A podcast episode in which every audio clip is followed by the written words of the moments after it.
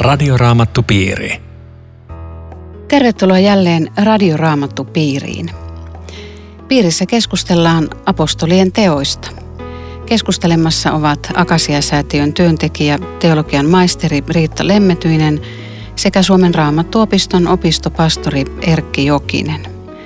Tekniikasta vastaa Aku Lundström, minä olen Aino Viitanen. Tänään lähdemme liikkeelle luvusta 16. Paavali ottaa siinä nuoren Timoteuksen työtoverikseen. Timoteuksesta tulee myöhemmin hänelle hyvin tärkeä, tärkeä henkilö. Nyt Paavali ympäri leikkaa tämän, vaikka ihan juuri Jerusalemin kokouksessa oli päätetty, että jos joku kääntyy pakanuudesta kristityksi, niin heitä ei tarvitsisi ympäri leikata. Minkä vuoksi nyt Timoteus kuitenkin ympäri leikattiin?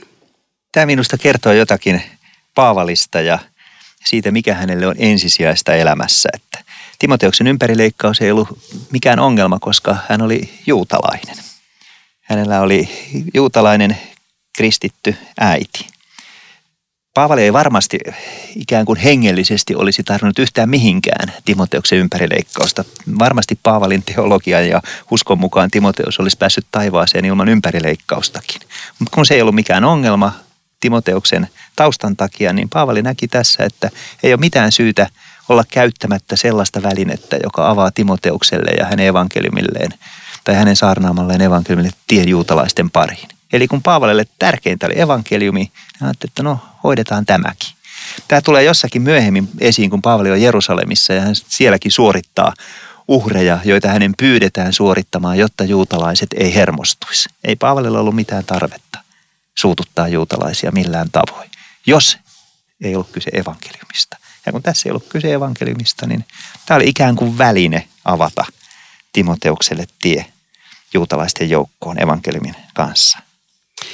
Paavalilla on tämmöinen periaate tuolla ensimmäisessä korintolaiskirjassa luussa yhdeksän, jossa hän pyrkii olemaan siis kaikille kaikkea. Joo. Mitä, mitä tämä tarkoittaa ja mitä se, mitä se kaikkena oleminen voisi meidän aikana merkitä? Se on hyvä kysymys. Mä ajattelen, että yksi semmoinen mahtava elämänohje, jonka minä matkaani sain opiskeluajalta, oli, oli Lutterilta, koska hän opetti tästä asiasta näin, että kristitty on kaikkien asioiden Herra eikä kenenkään palvelija. Ja tällä hän tarkoitti uskonsuhdetta Jumalaan. Yeah. Pelastusasiassa kukaan ei saa tulla sanomaan, että sun pitää olla tämmöinen ja tehdä tota ja ei toi vielä riitä ja hän on täysin yläpuolella tämän. Mutta sitten kun on kyse suhteessa kanssa ihmisiin, niin sitten se lause muuttuu tämmöiseksi, että kristitty on kaikkien ihmisten palvelija ja kaikille alamainen suhteessa rakkauteen. Ja tekee semmoisia asioita, joita muuten ei millään tekisi ja mihin ei hmm. venyisi. Jotta just niin kuin sä Erkki äsken ei. sanoit, jotta se palvelisi sitä, että meillä löytyisi yhteys ja, ja me ollaan kuitenkin tästä uskosta yhtä mieltä. Eli suhteessa kanssaihmisiin mä voin venyä – mutta miten ihminen pelastuu, siinä mun ei tarvitse kuunnella mitään muuta kuin hyvää Jeesusta ja, ja tietää, että tässä uskonsuhteessa ei tarvita muita sääntöjä. Ja... Joo. Mitä, mitä se voisi merkitä meidän aikana? Esim. nyt nousee tässä mieleen, että jos joku vaikka on, on heikolla mielellä mennyt vaikka uudelleen kasteelle tai, tai tehnyt jonkun tämmöisen, voiko sitä verrata tähän ympärileikkausasiaan? Kyllä sitten varmaan voi. Että, varmaan voi. Että se, se on just, että joku on ihminen tullut epävarmaksi, että tällä mä varmistan sen pelastuksen. Ne on jääty kuuntelemaan just sitä eh, semmoisia äänenpainoja, jotka niin kuin raamatun valossa ei olisi tarpeen ei suhteessa olisi tarpeen. pelastukseen. Et se, se on ihan hyvä, hyvä assosiaatio. Mutta sitten jos ajatellaan vielä, että kaikille kaikkiin, niin silloin oli kyllä raja. Se tulee tuolla Areopagilla vastaan, että sitten kun tulee kysymys Jumalan palvelemisesta ja epäjumalien palvelemisesta, niin. niin ei voi enää olla kaikille kaikkea. Nimenomaan siinä kulki se evankeliumin raja, että ja. se kaikille kaikkea pitää palvella evankeliumia. Ja jos ei se enää palvele evankeliumia, niin sitten se hylätään. Ja kyllähän tässä uudelleen, uudelleen kasteelle menemisessä tietenkin on monia kysymyksiä, joihin tavallaan tämä luku ei suoraan anna aihetta, mutta, mutta sillä tavoin se varmaan käy assosiaatioksi, että, Että et, en usko, että Jumala tuomitsee meitä sellaisistakaan asioista, jotka jostakin näkökulmasta voisi olla ristiriidassa sanan kanssa, jos tarkoitus on ollut vilpitön. Joo, ihan varmasti, mutta tämä elämänhoito on musta ihan hyvä, että On. on suhde ylöspäin ja suhde sivuille. Ja siinä Kyllä, on se on tehtävä, niin, kuin, risti. niin, siinä on tehtävä eroja. Kyllä. Ilosanoma lähtee leviämään nyt Eurooppaan. Jostain kumman syystä pyhähenki esti Paavalia menemästä Aasian maakuntiin. Mutta millä tavalla tämä evankeliumi oikein tuli Eurooppaan ja ketkä oli ensimmäisiä eurooppalaisia kristittyjä? Niin tämä on kyllä mielenkiintoista, että, että, että Paavali saa selvän viestin siitä, että nyt Aasian aika on ohi. Nyt sä olet tehnyt täällä sen, mitä on tehtävä ja, ja nyt on aika lähteä eteenpäin. Ja mua on jotenkin mietityttänyt tässä ja puhuttanutkin se, että, että ei ollut mitenkään itsestään selvää kristityille ylittää näinkään pientä merenlahtea tai, tai salmea kuin, kuin siitä Troaksesta sinne Kreikan puolelta. Meidän näkökulmasta tänä päivänä Eurooppa on jotenkin se vanha kristillinen manner ja, ja nämä ulkoalueet on jotenkin nuoria kristillisiä mantereita, lähetyskenttiä ja muuta. On hyvä muistaa, että, että kristittyjen ensimmäinen askel kohti Eurooppaa oli aika Siihen tarvittiin monta pyhän hengen estämistä ja Jeesuksen hengen pysäyttämistä, että heille tuli mieleen, että pitäisiköhän meidän mennä oikeasti tuonne pakanalliseen Eurooppaan. Mä yritin tota samaistua tähän Paavaliin jotenkin Joo. tässä. Mä ajattelen, että nyt se pyhä henki, siis oikein pyhä henki, näin se kokee estää. Okei, tästä ei tule jotain tosi iso juttu, odotetaan.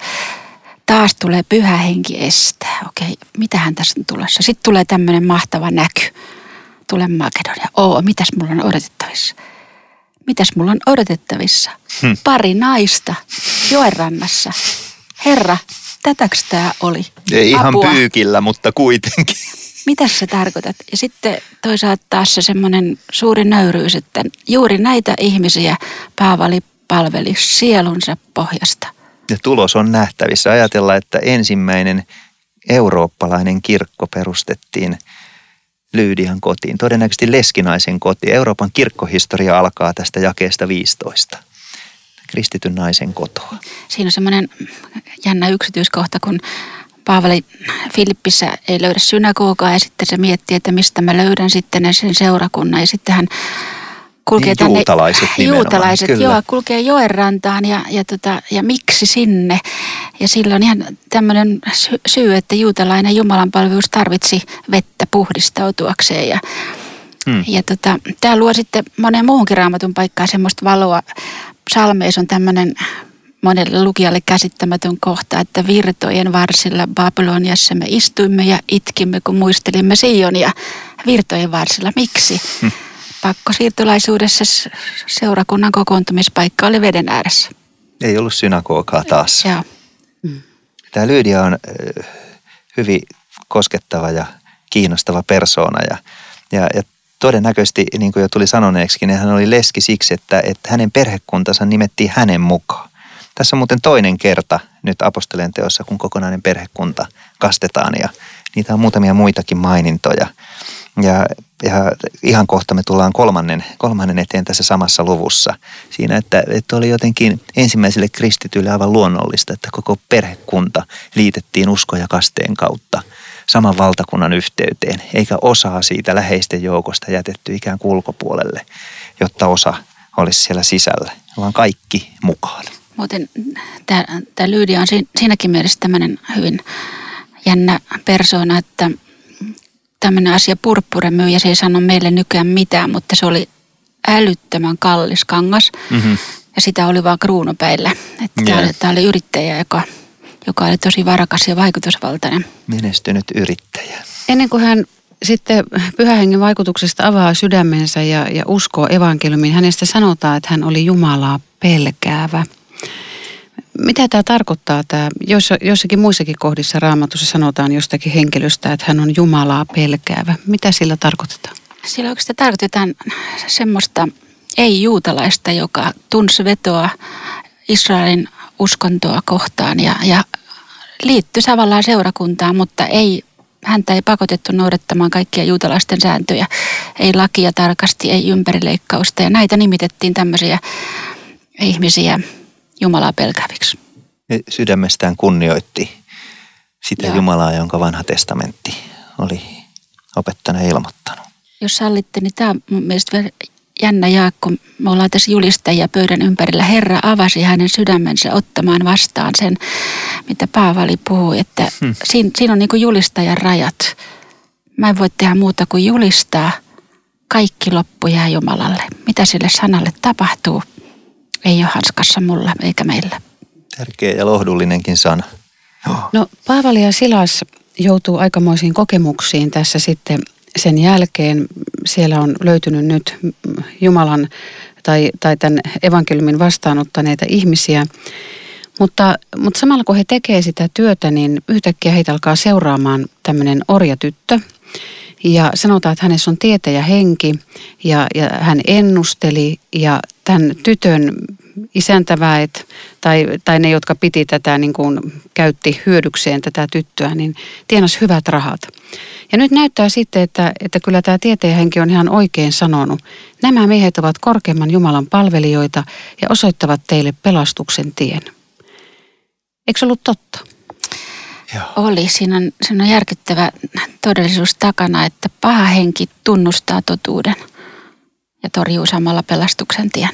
Kyllä. Paha ja pyhä ei ole yhteensovitettavissa milloinkaan. Ei tule samasta lähteestä Eikö se, makeita eikö se ja auttanut sitä Paavalin työtä tavallaan, että kun se kulki siellä, niin sitten tämä tyttö huusi. Että eikö se olisi tuonut vähän niin kuin lisää kuulijoita evankeliumin Niin. ääreen tai... Ja niinhän se vähän aikaa toikin, että lopultahan Paavali menetti kärsivällisyytensä, niin kuin tässä sanotaan, että hän ei enää niin kuin jaksanut tätä niin kuin kaksinaisuutta, koska siinähän on aina, kun paha henki toimii, niin siinä on petos myös mukana. Ja, ja lopulta hän vapautti tämän tytön tästä pahasta hengestä ja siitähän vasta hässäkkä syntyikin taas sitten. Mutta tämä minusta on hyvin, hyvin mielenkiintoista tämä, että, että tämä on jo kolmas kerta, kun, kun ensimmäiset kristityt tullessaan jollekin paikalle törmää näihin tietäjähenkiin tai ennustajiin. Että ensimmäinen oli tämä Simon Noita siellä Samariassa ja sitten oli tämä juutalainen tietäjä Elymas ja, ja nyt on tämä. Se jotenkin kertoo siitä, että kun, kun kristittyjen mukana pyhähenki tulee jollekin paikkakunnalle, niin se, joka ensinnä tunnistaa, että nyt on tullut jotain aivan erityistä, on nämä pahat henget. Heikompi tunnistaa vahvemman. Ja, ja nämä törmäykset olivat jotenkin väistämättömiä. Ja tästäkin syntyi, niin kuin me nyt nähdään kohta, niin syntyy melkoinen, melkoinen riita ja, ja levottomuus ja hämminki siitä, että, että Jumalan pyhä henki on vahvempi ja paha henki joutuu väistämään. No meidän lehdistöä kun katsoo tai, tai käy nettisivuilla, niin siellä on jos jonkinlaista ennustajaa. Mitä te sanoisitte tästä ennustajan puolen kääntymisestä? Tätä kannattaa kysyä raamatusta, joka tietää, mikä on ihmiselle hyväksi ja mikä ei. Ja siellä sanotaan ehdottomasti ei. Koska semmoinen ihminen, joka yrittää valottaa tulevaisuuden verhoa, hän samalla hankkii itselleen pelkotiloja, joiden herraksi hän ei enää pääse. Jumala on kaikki tietävä, ihminen ei.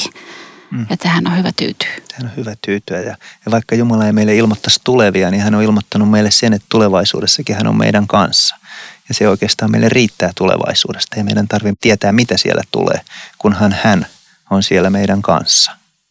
Mä muistan, että vanhassa testamentissa jossain, kun kielletään tämä vainajahenkien puoleen kääntyminen ja, ja ennusteleminen, niin sitten siellä kumminkin sanotaan, että, että kysykää tulevaisia minulta Jumalaltanne. Mm.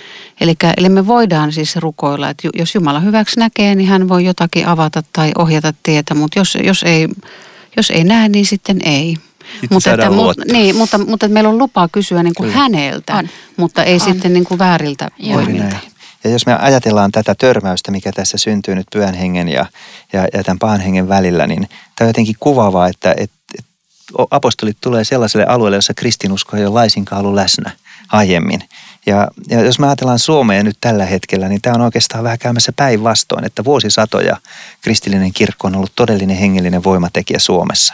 Ja vähitellen se on tullut haastetuksi ja, lopulta myöskin joutuu haastajaksi, että uutisissa oli nyt tänään pyhäpäivänä, tässä muutama päivä sitten, niin oli maininta, mikä pyhäpäivä on ja pyhäinpäivä on ja siinä oli ihan pieni ensin, että tämä on tämmöinen vainajien ja pyhien muistopäivä. Ja sitten riennettiin Halloween-juhliin, josta oli pitkät videot ja kerrottiin, miten tämä toimii ja, ja, ja, ja minkälainen on Halloween. Ja, ja, ja Halloween-juhla ei varmaankaan johda ketään palvelemaan pahoja henkiä, mutta, mutta se madaltaa kynnystä kääntyä muiden kuin, kuin Jumalan puoleen. Ja me ollaan oikeastaan Filippiin nähden tulossa päinvastaiseen tilanteeseen, kun tänne tulee nyt pyhän hengen voima, joka ajaa, ajaa vieraat henget pois. Niin me ollaan avaamassa ovia sille, että, että kynnys madaltuu kaikenlaisille hengille. Tämä on Radioraamattu Piiri. Ohjelman tarjoaa Suomen raamattuopisto. www.radioraamattupiiri.fi Jatkamme keskustelua apostolien tekojen luvusta 16. Keskustelemassa ovat Riitta Lemmetyinen ja Erkki Jokinen. Minä olen Aino Viitanen. Tästä tapahtumasta, kun Paavali sitten hermostui tähän orjatyttöön, joka huuti hänen perässään, hän vapautti tämän tytön. Ja nyt kun isänät huomasi, että enää ei tule tuloja ja tyttö ei pysty enää ennustamaan, kun tietäjähenki oli hänestä lähtenyt, niin Paavali ja Silas raahataan torille viranomaisten luo. Ja sitten he joutuvat jälleen vankilaan. Tässä nähdään, miten kansa on helppo nostattaa, nostattaa ensin, ensin heitä voidaan kuunnella, mutta sitten nostatetaan kansa heitä vastaan ja heiltä revittiin jopa kaikki vaatteet ja ruoskittiin ja perinpohjin piestiin ja sitten he on nyt siellä vankilassa. Joo ja, ja se syyte, mistä heitä syytettiin on jotenkin aika puhutteleva se, että he opettaa tapoja, joita meillä ei lupa omaksua ja noudattaa. Itse asiassa oikeastaan he ei opettanut mitään tapoja, erityisiä tapoja, vaan, vaan he opetti sellaista uskoa, joka voi kyllä muuttaa kaikki tavat. Ja, ja musta tuntuu, että tämä on myöskin vähän tänä päivänä sellainen kirkon erityinen haaste, että pitäisikö meidän aina pyrkiä noudattamaan niitä tapoja, jotka tällä hetkellä on ihmisten mieleen ja joita heidän on mukavin ja mieluisin noudattaa. Että tämä törmäys on jotenkin väistämätön siellä, missä elävä usko törmää tapoihin ja tapakulttuureihin, vaikka ei kristinuskon pyrkimys ole yrittää muuttaa jotakin tapoja toisiksi. Tämä kuvaus on tämmöinen, että vankilan perimmäiseen soppein varmuuden vuoksi jalkapuuhun vankilat tuolla oli, oli tämmöinen kallioon kaivettu syvä reikä.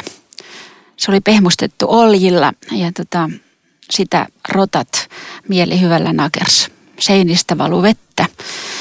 Ja nämä vangit oli jalkapuussa ja nyt kun tätä ennen heidät on hakattu, selkä rikki ja verinen ja siinä he istuu kalliota vasten liikkumatta, niin tämä tilanne, mistä sitten lähtee tämmöinen käsittämätön ylistys ylöspäin, on ihmismielelle ihan käsittämätön. Mitä kiitettävää tässä enää on? Jotain ihmistä suurempaa siinä kyllä on koko ajan. Niin, he ylistää Jumalaa, kiittää Jumalaa. Joku on sanonut, että Jumala on aina meidän kiitoksen arvoinen, vaikka elämän tilanne ei näyttäisi siltä. Ja tässä on varmaan aika paljon haastetta meille jokaiselle, mm. eikö vaan? Joo. Mulle tuli mieleen tässä, kun mä luin tämän, se virsi, jota niin mielellään seurakunnissa lauletaan. Kun pahan valta kasvaa ympärillä, vahvista ääni toisen hmm. maailman niin, että uuden virren sävelillä kuulemme kansasi jo laulavan. Suoraan Filippin vankilasta. Niin, siis vankilas silloin ja vankila tämän virren kohdalla. Ja nyt voisi todella niin miettiä, että miten tämä on mahdollista. Sano nyt Erkki, miten on mahdollista, että kyllähän tämmöisessä tilanteessa joka Iikka rukoilee, Kyllä, mutta ja se vir- ei enää ylistä. Ja se virsi, jonka sä valitsit, niin se on tullut toisesta vankityrmästä, mm. jossa ei varmaan hirveän paljon helpompaa ollut, eikä paljon enempää valoa eikä toivoakaan Bonhoefferin runo Morsiamelle ja natsien vankilasta.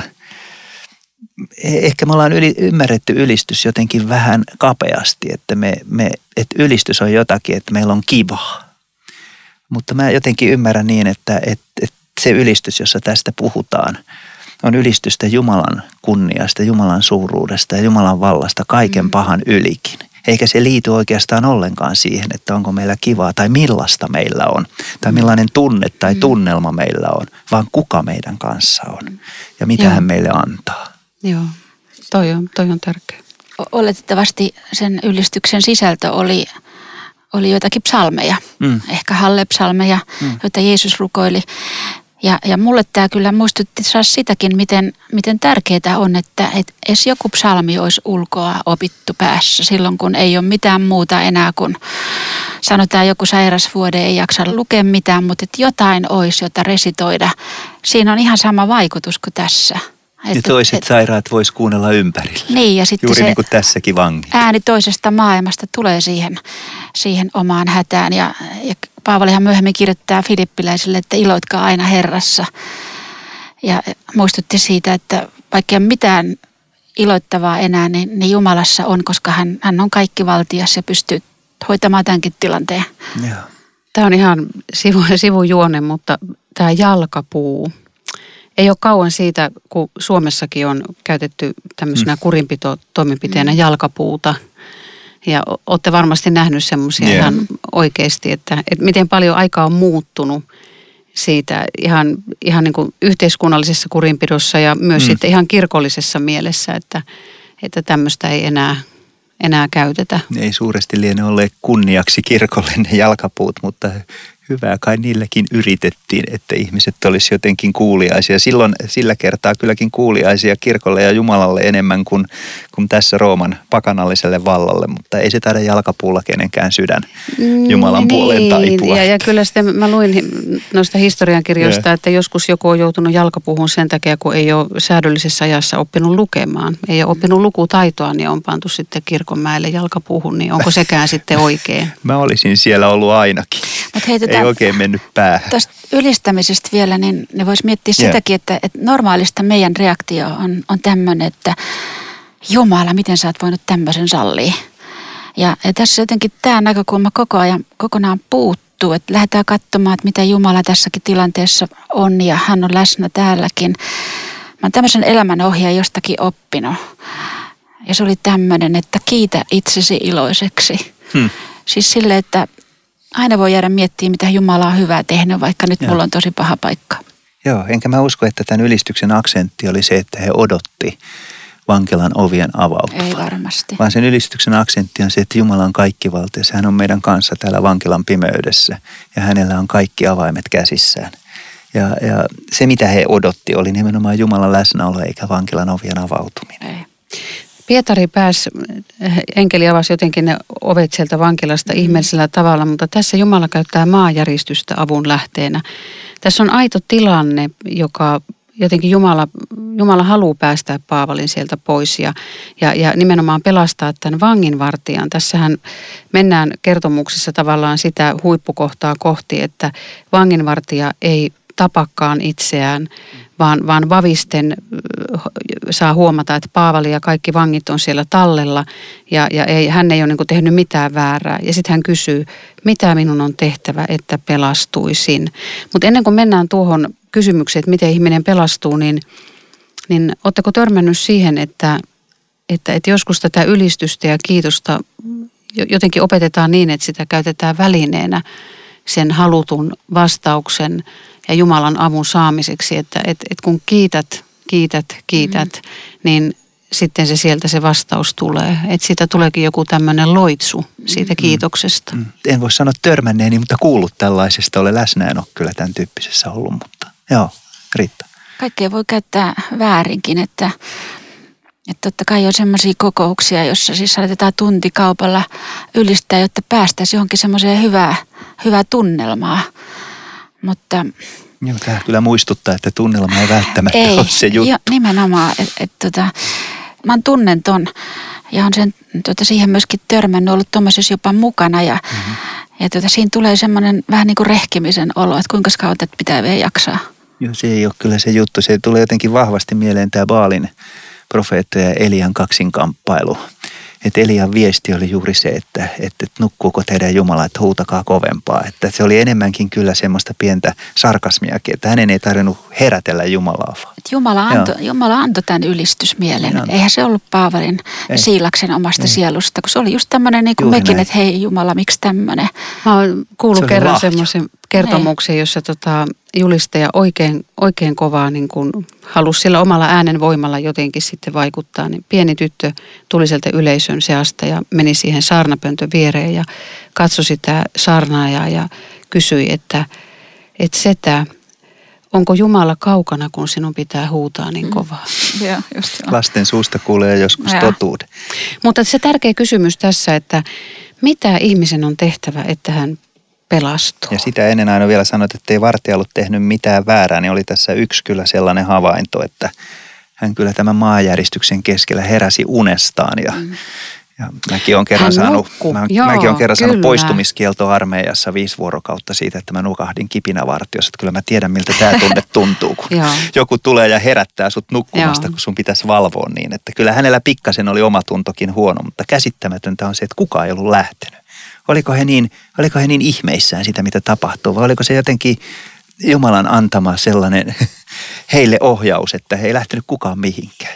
Mä ajattelen, että, että tämmöinen laulu tämmöisessä hirveässä pimeydessä, niin sehän on ollut kuin yksi ainoa uskon tunnustus. Joo. Ketä Jumalaa nämä ylistää, kuka se on. Sitten kun tulee vielä maajäristys, niin kyllähän tämä oli aika selvä näille ihmisille, että se Jumala, Joo. josta nyt te äsken lauloitte, Joo. kertokaa lisää. Että nyt on isoista asioista kyllä, kyse. se, kyllä se herätyspuhe oli tämä, tämä ilmiö kaikkinensa. Joku tota, pappi tänä päivänä voisi sanoa tähän kysymykseen, mitä pitää tehdä, että kuule, nähdään ensi sunnuntaina kirkossa, että mä voisin, tai, tai onko sun kalenteri, että katsotaan joku, että jutellaan vähän. Ja Paavali sanoo, että Jeesus on tässä. Ota hänet vastaan. Usko Herraan Jeesukseen. Ja kyllä varmaan jonkinlaista Jumalan työtä tässä vanginvartijassa on tapahtunut aikaisemmin, mitä me ei tiedetä. Joka nyt sitten tulee tavallaan tähän pisteeseen, että nyt on pelastus. Mutta eikö jännä, että, että heidät kastettiin heti? Ei sinne ruvettu miettimään enää sen kummempia juttuja, vaan, vaan usko Jeesukseen ja sitten heti välittömästi Kyllä. yöllä, keskellä yötä. Keskellä yötä. Kastetaan ja, ja sitten yhdessä riemuitaan saman ruokapöydän ääressä, että nyt me kaikki uskotaan siihen samaan, samaan Jumalaan. Tämä on ihan huikea. Tämä on ihan huikeaa. Ja kastajana on rangaistusvanki, joka juuri äsken on ollut tämän vanginvartijan armoilla. Ja nyt tilanne kääntyy aivan toisinpäin. Että toi, mitä Riitta sanoi, on musta jotenkin hirmu tärkeää, että, että, että, miten mutkikkaaksi me voidaan tehdä asiat. Että, että, että meillä on kirkossa välillä se ongelma, että me annetaan helppoihin kysymyksiin vaikeita vastauksia. Ja vaikeisiin kysymyksiin liian helppoja vastauksia. Että Jos joku kysyy, miksi hän joutuu kärsiin tosi isoja asioita, niin välillä me annetaan liian helppoja ja yksinkertaisia vastauksia. Mutta tähän kysymykseen, miten pelastut, niin ei, voi, ei pitäisi antaa vaikeita vastauksia. Se, että se oli näin lyhyessä ajassa mahdollista, niin se alleviivaa vaan sitä, että usko on Jumalan lahja. Joo. Miten Riitta, sä oot tullut Jumalan löytämäksi? Mä olen Jumalan sanalla kyllästetty vauvasta lähtien. Kuunnellut julistusta harvinaisen paljon, koska mä oon kirkonmäellä kasvanut, mutta ihan niin kuin täällä Filippissä, niin tota, siellä oli monta muutakin naista kuin Lyydia kuuntelemassa. Mä kuulin, mutta mä en kuunnellut. Kunnes sitten tuli tämmöinen nuorten viikonloppuleiri just pyhänpäivän aikaa ja ja se päättyi näin, että nuorisopappi sanoi, että jos joku tajuaa, että Jeesus kutsuu häntä, hän älköön lähtökö kirkosta. Ja se meni kuin tikari mun sielun läpi. Se olen minä. Amen. Radioraamattupiiri. Tässä oli kaikki tänään. Kiitos mukana olosta. Rukoiletko Erkki vielä tähän loppuun lyhyesti? Pyhä Jumala, rakas Isä Jeesuksessa. Kiitos siitä, että sinun henkesi on vahvempi kaikkia pimeyden henkiä. Kiitos, että haluat tämän elämän keskellä antaa meille sellaista ylistyksiä kiitoksen mieltä, joka korottaa sinun kunniasi meidän elämässämme. Jos jollakulla on nyt tosi vaikeaa eikä mielessä ole mitään kiitoksen aihetta, niin tulee Jeesus niin lähelle, että sinä itse voisit olla hänelle kiitoksen aiheena. Siunaa Jeesus meidät kaikki Jeesuksen nimessä. Amen. Radioraamattupiiri. www.radioraamattupiiri.fi